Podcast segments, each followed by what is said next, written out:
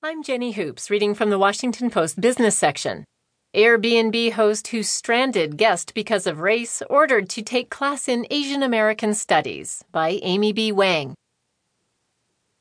A former Airbnb host in California who made discriminatory comments and canceled a guest's reservation at the last minute has been ordered to pay a $5,000 fine and must take a course in Asian American Studies as part of her agreement with the state's Fair Housing.